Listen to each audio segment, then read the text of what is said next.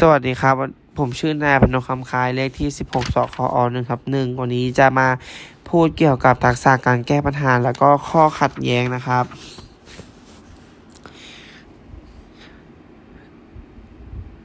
ความหมาย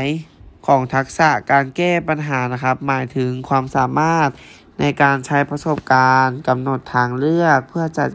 การกับปัญหาที่เกิดขึ้นในชีวิตอย่างเป็นระบบแล้วก็เหมาะสมกับตนเอง เองมากที่สุดนะครับ ทักษะการแก้ปัญหา ทักษะการแก้ปัญหาเกิดจากการฝึกการคิดเป็นพื้นฐานนะครับ ได้แก่ 1. การคิดสร้างสรรค์เพื่อช่วยในการขยายกรอบแนวคิด ไม่ยึดติดกับวิธีการแก้ปัญหาแบบเดิม 2. คิดวิธีการหรือแนวทางแก้ไขปัญหาแบบใหม่ ในหนึ่งปัญหาสามารถหาทางออกได้มากกว่าหนึ่งทาง 3. การคิดเชิงตรรกะเป็นการเชื่อมโยงเหตุ และผลเพื่อนำมาเปรียบเทียบ หาผลกระทบ หาทางเลือกที่ดีที่สุด และเวลาที่เหมาะสมที่สุดในการแก้ปัญหาภายใต้ข้อกำหนดต่างๆ ต่อไปนะครับ ประโยชน์ของทักษะการแก้ปัญหา เป็นทักษะที่จำเป็นต้องสร้างในเด็กไทย พื่อให้เด็กไทยมีความสามารถในการรเผชิญกับปัญหามิใช่เพิกเฉยต่อปัญหา หนีปัญหา หรือแก้ไขปัญหาด้วยวิธีการที่ไม่เหมาะสมนะครับ จนเกิดผลเสียต่อตนเองหรือส่วนรวมได้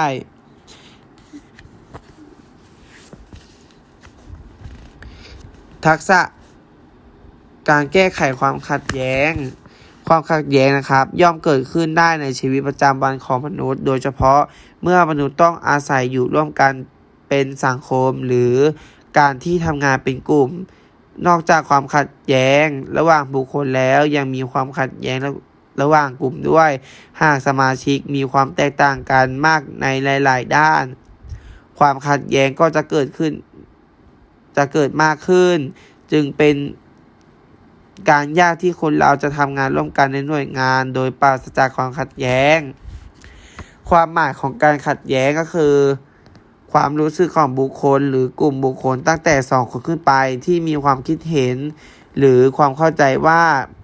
เป้าหมายหรือผลประโยชน์ของตนเองนั้นถูกขัดขวาง สกัด หรือไม่ลงรอยกับบุคคลหรือกลุ่มอื่น 2. ลักษณะของความขัดแย้งต้องมีสองฝ่ายขึ้นไป มีเป้าหมายหรือผลประโยชน์ไม่ตรงกัน ไม่เห็นพ้องกันหรือตกลงกันไม่ได้ 3. ประโยชน์ของประโยชน์ของความขัดแย้ง โดยทั่วไปคนเรานึกถึงด้านผลเสียของความขัดแย้ง แต่หากพิจารณาให้ถี่ถ้วนแล้วจะพบว่าความขัดแย้งมีผลดี เป็นประโยชน์ในหลายกรณีเช่น ช่วยกระตุ้นให้เกิดการแข่งขันทำให้บรรลุเป้าหมายมากยิ่งขึ้น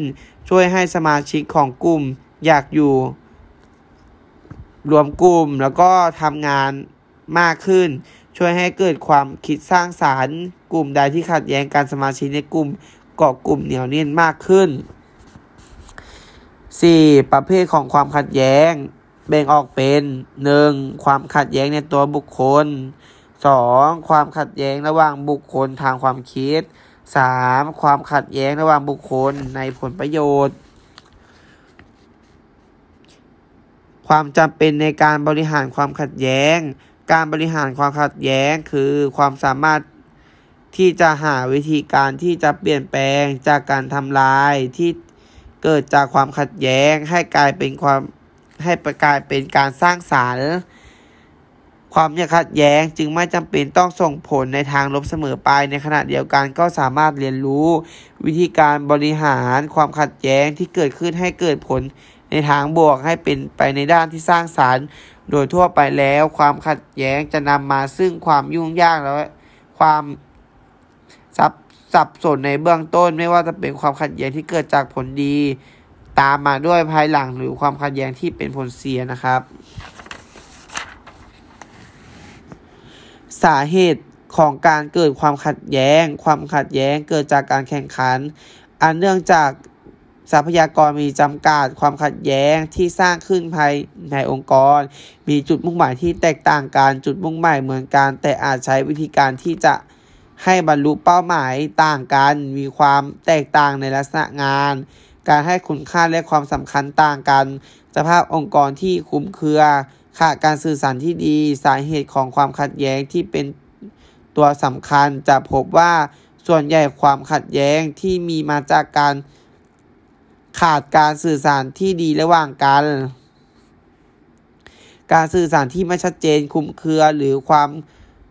เข้าใจที่ไม่ตรงกันอาจเป็นสาเหตุของความขัดแย้งได้ และยังเป็นผล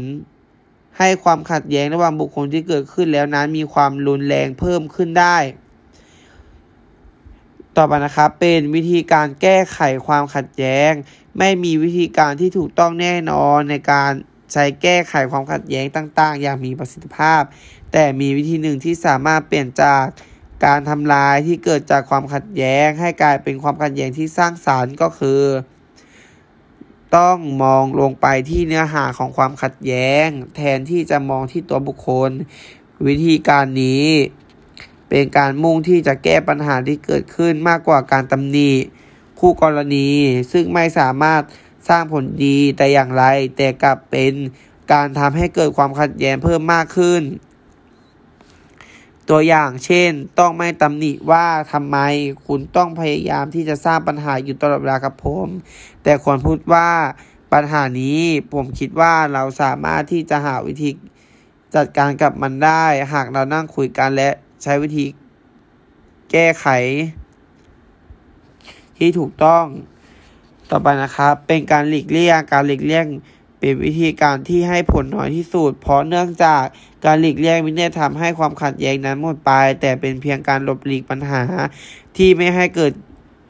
การแก้ไขและพร้อมที่จะกลับมาเจอกับปัญหาได้อีกตลอดเวลา รวมทั้งอาจเป็นการ ทำให้คู่กรณีเกิดโทสะได้ เช่นฝ่ายตรงข้าม อาจคิดว่าตนไม่ให้ความสำคัญหรือสนใจเพียงพอในการรับฟัง จึงกลับกลายเป็นการเพิ่มความขัดแย้งมากขึ้นอีก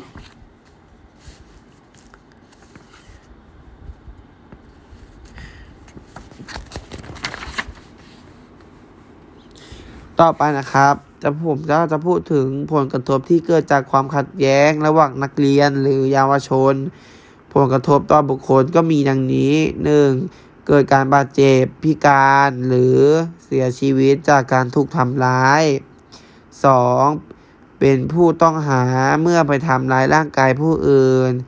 3. ถูกจำคุกคำพิพากษาจากคำพิพากษาของศาล 4. เสียสุขภาพจิตทั้งผู้ที่ถูกทำร้ายและผู้ที่ทำร้ายผู้อื่น 5. มีปัญหาเรื่องการเรียน อาจถูกพักการเรียน หรือถ้าถูกจำคุกก็ต้องออกจากโรงเรียน และถ้าบาดเจ็บต้องพักฟื้น อาจต้องหยุดเรียนไประยะหนึ่ง 6. หมดอะไรในชีวิตเสียอนาคตถ้าต้องถูกจำคุกหรือบาดเจ็บ จนไม่สามารถไปเรียนได้ตามปกติ 2. ผลกระทบต่อครอบครัวมีดังนี้ 1. ครอบครัวต้องสูญเสียบุคคลอันเป็นที่รัก หากถูกทำร้ายจนเสียชีวิต 2. ครอบครัวต้องเสียเงินในการรักษาพยาบาล หรือดำเนินเรื่องต่างๆ เกี่ยวกับคดีความ หรือต้องช่องชดใช้เงินให้กับผู้เสียหาย 3. บันทอนความสุขในครอบครัว พ่อแม่ต้องเดือดร้อน 4. เสื่อมเสียชื่อเสียงของวงตระกูล ต่อไป ผลกระทบต่อสังคมมีดังนี้ 1. สังคมขาดความสามัคคี 2. สูญเสียทรัพยากร บุคคลซึ่งเป็นกำลังของชาติในอนาคต 3. บุคคลในสังคมขาดความรู้สึกเอื้ออาทรต่อกัน 4. สังคมขาดความปลอดภัยไม่สงบสุขไม่น่าอยู่ 5. เป็นอุปสรรค ต่อการพัฒนาเยาวชนชาติ แนวทางในการแก้ไขปัญหาความขัดแย้ง ระหว่างนักเรียนหรือเยาวชน 1. แนวทางแก้ไขปัญหาด้วยตนเองมีดังนี้ 1. เชื่อฟังคำสั่งสอนของครูบาอาจารย์ 2. ฝึกตนเองให้รู้จักใช้เหตุผลในการแก้ปัญหา 3. ไม่หยอกล้อ การรุนแรงหรือล้อเลียนกัน 4. เข้าร่วมกิจกรรมเพื่อเสริมพันธมิตรที่ดีในหมู่คณะ 5. เข้าร่วมกิจการค่ายจริยธรรม หกควรมีจิตสำนึกเจ็ดควรยืดยืนต่อการให้อภัยการพูดจากันด้วยเหตุผล หลีกเลี่ยงการมีเรื่องทะเลาะวิวาทแปดไม่ควรยึดถือศักดิ์ศรีของสถาบันด้วยการไปทะเลาะวิวาท